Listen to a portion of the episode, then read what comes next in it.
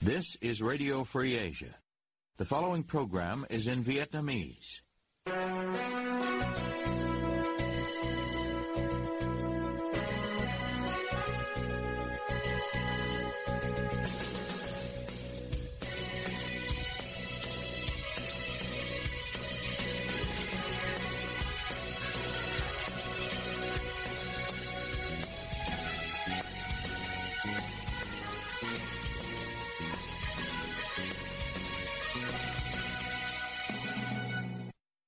Đây là Đài Á Châu Tự Do, phát đi từ thủ đô Washington, D.C., Hoa Kỳ.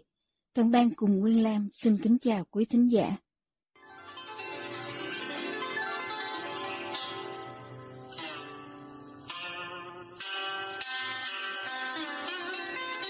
Kính mời quý vị theo dõi chương trình phát thanh tối ngày 2 tháng 3 năm 2023 đang được phát trực tiếp từ lúc 9 giờ giờ Việt Nam trên trang chủ Ban Tiếng Việt Đài Á Châu Tự Do. Mở đầu cho chương trình phát thanh hôm nay, mời quý vị đến với bản tin chi tiết. Ông Võ Văn Thưởng, sáng ngày 2 tháng 3 năm 2023, trở thành Chủ tịch nước Việt Nam với 487 trên 488 phiếu bầu của các đại biểu Quốc hội. Ông là ứng viên duy nhất được Trung ương Đảng Cộng sản Việt Nam đề cử để bầu chức danh bị khuyết sau khi ông Phúc bị miễn nhiệm hơn một tháng trước đó. Trong bài phát biểu nhậm chức, Tân Chủ tịch nước Việt Nam nêu rõ, nguyên tắc sống còn là kiên định chủ nghĩa Mác Lênin. So với phát biểu nhậm chức của hai người tiền nhiệm là ông Nguyễn Xuân Phúc và ông Nguyễn Phú Trọng, cả hai đều không có dòng nào đề cập đến Mác Lê hay tư tưởng Hồ Chí Minh. Tôi nhận thức sâu sắc rằng vấn đề mang tính nguyên tắc, có ý nghĩa sống còn, nền tảng vững chắc đối với đất nước ta, chế độ ta là phải kiên định vận dụng và phát triển sáng tạo chủ nghĩa Mác Lênin, tư tưởng Hồ Chí Minh kiên định mục tiêu độc lập dân tộc và chủ nghĩa xã hội, kiên định đường lối đổi mới của đảng, bảo đảm cao nhất lợi ích quốc gia dân tộc trên cơ sở các nguyên tắc cơ bản của luật pháp quốc tế, bình đẳng, hợp tác cùng có lợi. Ông Thưởng nói trong buổi lễ được truyền hình trực tiếp vào sáng ngày 2 tháng 3 năm 2023. Bài phát biểu của ông Thưởng chỉ có khoảng 1.200 chữ so với 1.800 chữ của ông Nguyễn Xuân Phúc năm 2021. Mở đầu bằng việc Kính thưa đồng chí Nguyễn Phú Trọng, đồng thời lặp lại phát biểu quen thuộc của ông Trọng, tự hào về cơ đồ tiềm lực, vị thế uy tín của đất nước. Ông Thưởng cho rằng đã từng chứng kiến nhiều người dao động, rời hàng ngũ khi các nước xã hội chủ nghĩa ở Đông Âu và Liên Xô sụp đổ, đồng thời khẳng định đã từng bước nhận thức được đầy đủ, sâu sắc hơn về tầm quan trọng của lòng trung thành, sự kiên định về mục tiêu lý tưởng và con đường đi tới của dân tộc mà đảng, bác Hồ và nhân dân ta đã lựa chọn. Một điểm khác biệt của ông Thưởng so với người tiền nhiệm, đó là ông cho rằng chức danh chủ tịch nước là phụng sự tổ quốc, phục vụ nhân dân. Cụm từ này được nhắc lại hai lần trong bài nói chuyện của mình. Trong khi một số người cho rằng việc ông Võ Văn Thưởng được bầu làm chủ tịch nước là hợp lý, thì nhiều người nói không có hy vọng vào việc đổi mới và phát triển của đất nước mà ông ta có thể mang lại ở cương vị mới này. Trong phiên họp bất thường vào sáng ngày 2 tháng 3, Quốc hội Việt Nam đã bầu ông Thưởng cho vị trí nguyên thủ quốc gia với tỷ lệ phiếu gần như tuyệt đối 487 trên 488. Trước đó một ngày, Trung ương Đảng Cộng sản Việt Nam giới thiệu ứng viên duy nhất cho chức vụ Chủ tịch nước mà ông Nguyễn Xuân Phúc để lại từ hồi tháng 1. Ông Võ Văn Thưởng, sinh năm 1970, là người trẻ nhất trong số 16 ủy viên Bộ Chính trị hiện nay. Ba người còn lại trong tứ trụ gồm Tổng bí thư Nguyễn Phú Trọng năm nay 79 tuổi, Chủ tịch Quốc hội Vương Đình Huệ 65 tuổi và Thủ tướng Phạm Minh Chính 64 tuổi.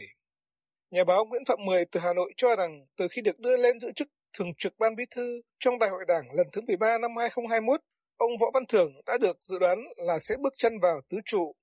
Nhà báo kỳ cựu này nói trong tin nhắn gửi tới Đài Á Châu tự do. Ông Thưởng lên là hợp lý khi đảng muốn có một nhân vật trẻ để nhân dân thấy là họ không phải toàn muốn đưa các nhân vật quá già cỗi. Ông ta lên từ phe thanh niên vì đảng lâu nay vẫn nhấn mạnh đoàn viên là đội dự bị của đảng, thì việc đưa người làm công tác thanh niên lên là hợp lý. Ông Thường cũng là nhân vật được tiếng là sạch sẽ, không dính dáng gì đến tham nhũng hay phe phái, là những vấn đề lâu nay rất nặng nề trong hệ thống chính trị Việt Nam.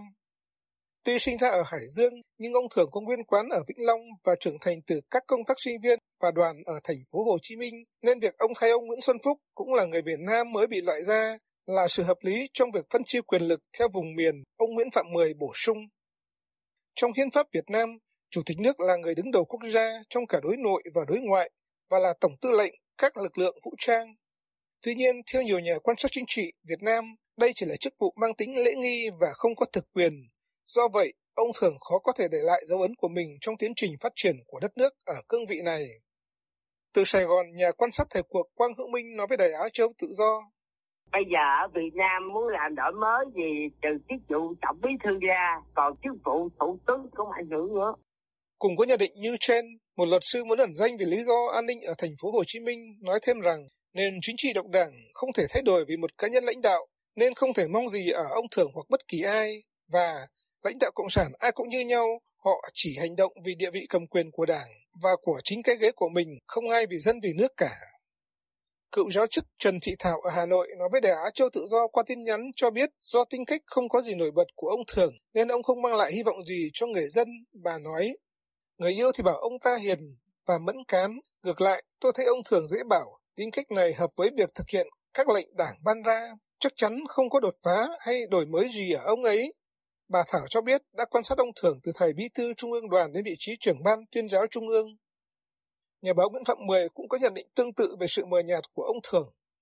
Nhiều người nói ông Thường là nhân vật vô thưởng vô phạt, chả bao giờ có bài phát biểu nào công khai trước công chúng và cũng chả gây được ấn tượng gì đối với nhân dân. Hy vọng là lâu nay ông ẩn mình để lấy ghế và sắp tới sẽ xuất hiện thể hiện bản lĩnh gì đó, chứ đừng có như thời gian vừa qua quá nhạt nhẽo. Trong suốt quá trình làm việc của mình, ông thường gắn với công tác sinh viên, đoàn, đảng và công tác tuyên giáo. Ông có bằng cử nhân triết học, thạc sĩ khoa học xã hội và lý luận chính trị cao cấp.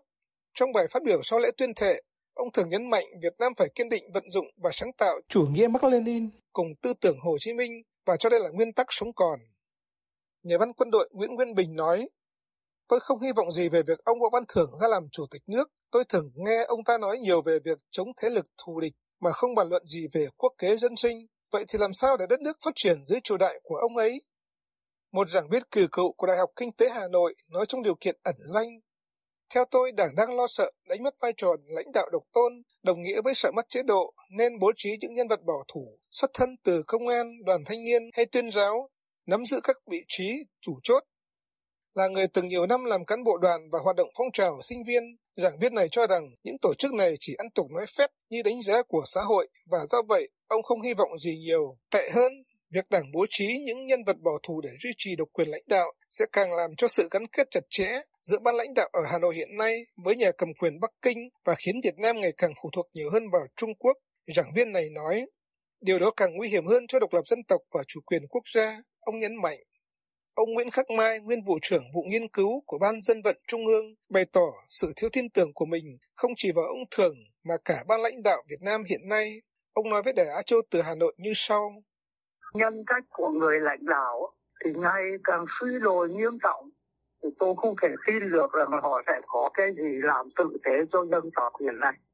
Họ sẽ ngồi vào những ghế ấy rồi cũng làm tầm phào như mấy chục năm vừa qua thôi.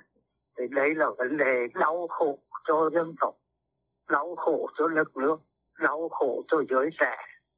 Nhà báo Quang Hữu Minh cho rằng việc ông Thường được bầu giữ chức chủ tịch nước sẽ giúp ông ta tiến cao hơn nữa từng là bí thư tỉnh ủy Quảng Ngãi trong thời gian 2011-2014, ông Thường sẽ là một ứng cử viên nặng ký để thay ông Nguyễn Phú Trọng cho chức Tổng bí thư Đảng trong nhiệm kỳ tới khi Đảng tổ chức đại hội vào năm 2026.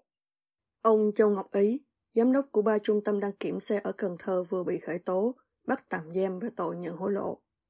Cùng lúc Công an Hà Nội cũng tạm giữ ba lãnh đạo và sáu nhân viên của trung tâm đăng kiểm huyện Sóc Sơn. Cùng bị bắt với ông Ý còn có ông Nguyễn Sĩ Hùng, Giám đốc doanh nghiệp tư nhân sửa chữa ô tô Phú Hưng, Bến Tre. Truyền thông nhà nước loan tin trên trong ngày 2 tháng 3. Công an Cần Thơ cho biết, Phòng Cảnh sát điều tra về tham nhũng kinh tế buôn lậu đã phát hiện dấu hiệu sai phạm liên quan đến công tác kiểm định tại các trung tâm đăng kiểm xe cơ giới 6502D, 6504D và 6506D thuộc Trung tâm Kỹ thuật Các Tường An Khánh đều do ông Ý làm giám đốc, nên đã báo cáo giám đốc công an thành phố Cần Thơ tiến hành điều tra. Vào ngày 17 tháng 2, Công an Cần Thơ đã quyết định khám xét khẩn cấp các trung tâm trên và thu giữ nhiều tài liệu liên quan sai phạm trong công tác đăng kiểm xe cơ giới. Quá trình điều tra, ông Châu Ngọc Ý thừa nhận đã cấu kết với ông Hùng, nhận tiền của các chủ phương tiện để lập khống hồ sơ cải tạo xe cơ giới các loại, ký khống biên bản nghiệm thu cải tạo, mua các giấy chứng nhận kết quả kiểm định cần trục cẩu để hợp thức hóa hồ sơ cho các phương tiện không đủ điều kiện hồ sơ cải tạo theo quy định. Cụ thể, ông Ý đã nhận số tiền từ 10 triệu đến 12 triệu đồng một hồ sơ để làm hồ sơ hợp thức hóa cho các phương tiện trên. Tổng số tiền ông Ý đã nhận là trên 2 tỷ đồng. Cũng trong ngày 2 tháng 3, Công an huyện Sóc Sơn, Hà Nội cho biết đã ban hành quyết định tạm giữ và lệnh khám xét khẩn cấp chỗ ở của 9 người thuộc Trung tâm đăng kiểm xe cơ giới 2912D QL3 huyện Sóc Sơn để điều tra làm rõ hành vi nhận hối lộ. 9 người bị bắt gồm giám đốc trung tâm, giám đốc kỹ thuật, phó giám đốc kỹ thuật cùng 6 đăng kiểm viên. Công an huyện Sóc Sơn xác định các đăng kiểm viên và lãnh đạo của Trung tâm đăng kiểm xe cơ giới 2912D để nhận tiền của các chủ phương tiện đến để kiểm định bỏ qua các lỗi vi phạm của phương tiện và cấp giấy đăng kiểm. Tại cơ quan điều tra, chính người này đều thừa nhận hành vi nhận hối lộ. Theo Cục Đăng kiểm Việt Nam, tính đến ngày 1 tháng 3, cả nước có 59 trung tâm đăng kiểm phải tạm dừng hoạt động, 51 đơn vị bị dừng do phục vụ điều tra và 8 đơn vị dừng do không đủ điều kiện hoạt động. Đến nay, đã có hơn 300 người bị khởi tố với các cáo buộc hối lộ, nhận hối lộ, môi giới hối lộ và giả mạo trong công tác.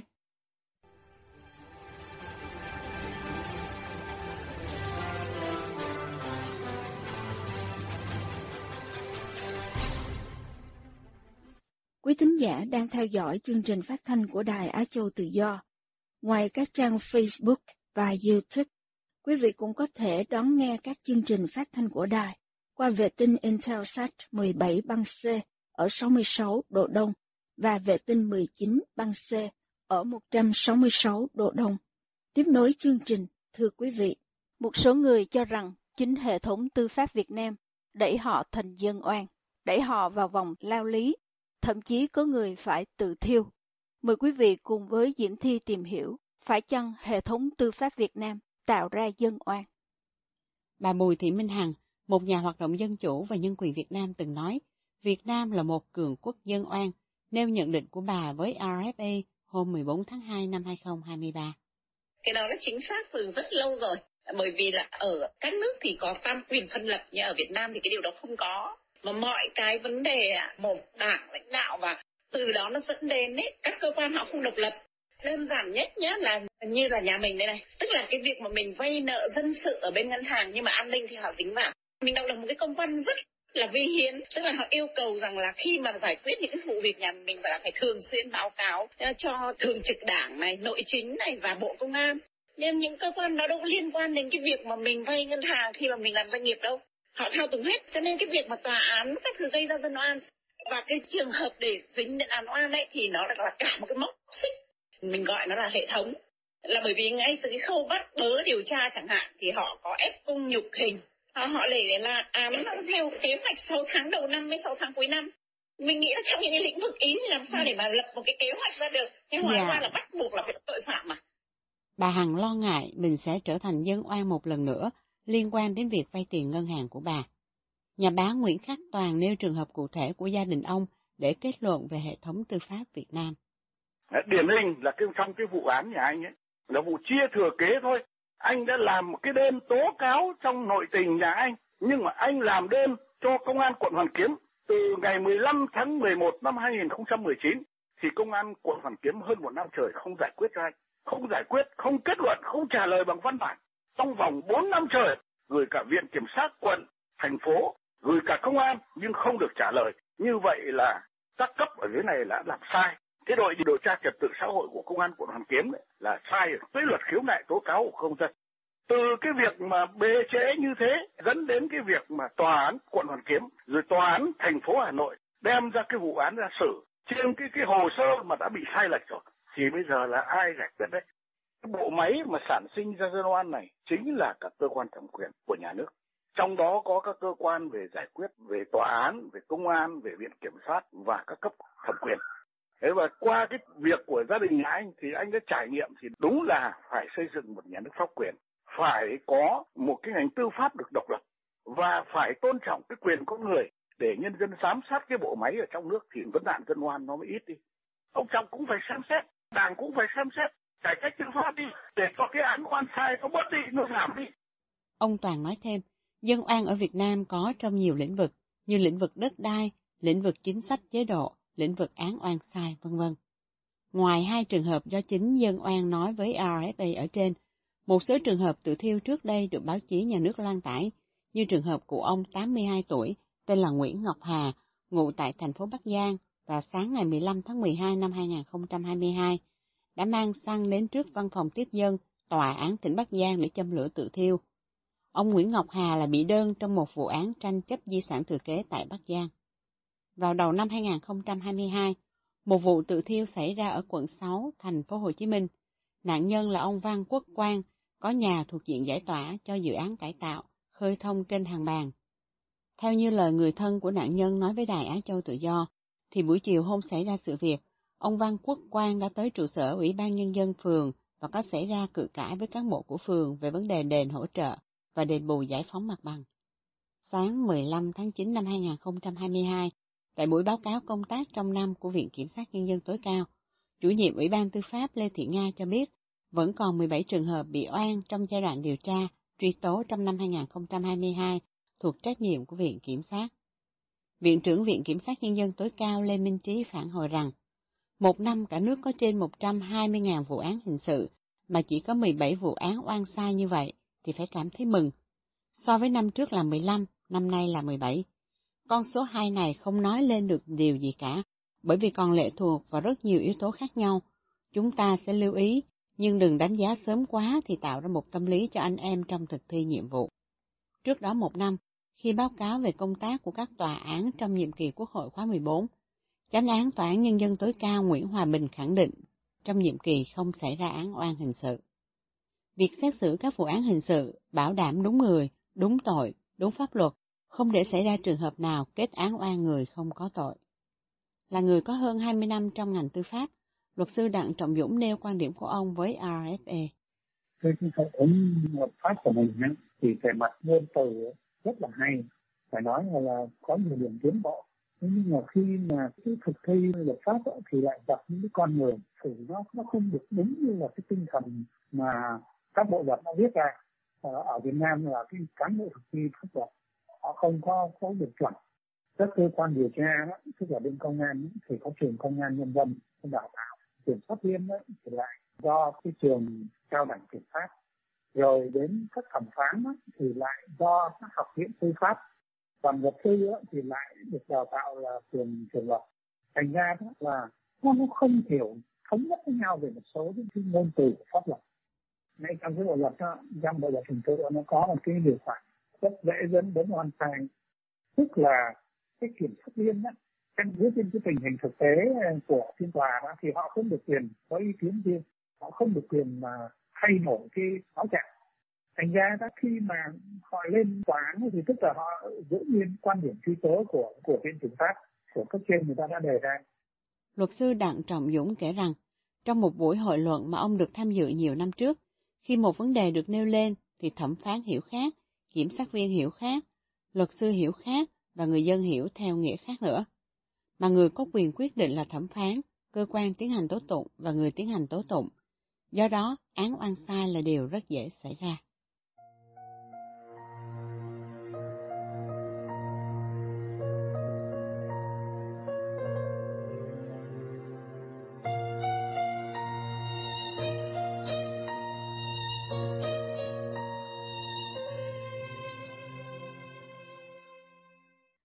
Quý thính giả vừa theo dõi chương trình phát thanh tối ngày 2 tháng 3 năm 2023 của Ban Việt ngữ Đài Á Châu Tự Do. Ứng dụng tin mới RFA trên điện thoại thông minh và podcast cũng có thể giúp quý vị theo dõi các chương trình tin tức thời sự bằng video hay audio của Đài Á Châu Tự Do. Quý vị quan tâm đến chương trình, xin gửi email về địa chỉ vietweb.rfa.org. Toàn ban cùng Nguyên Lam cảm ơn quý vị đã đến với chương trình và hẹn gặp lại quý vị vào chương trình ngày mai. You have been listening to Radio Free Asia.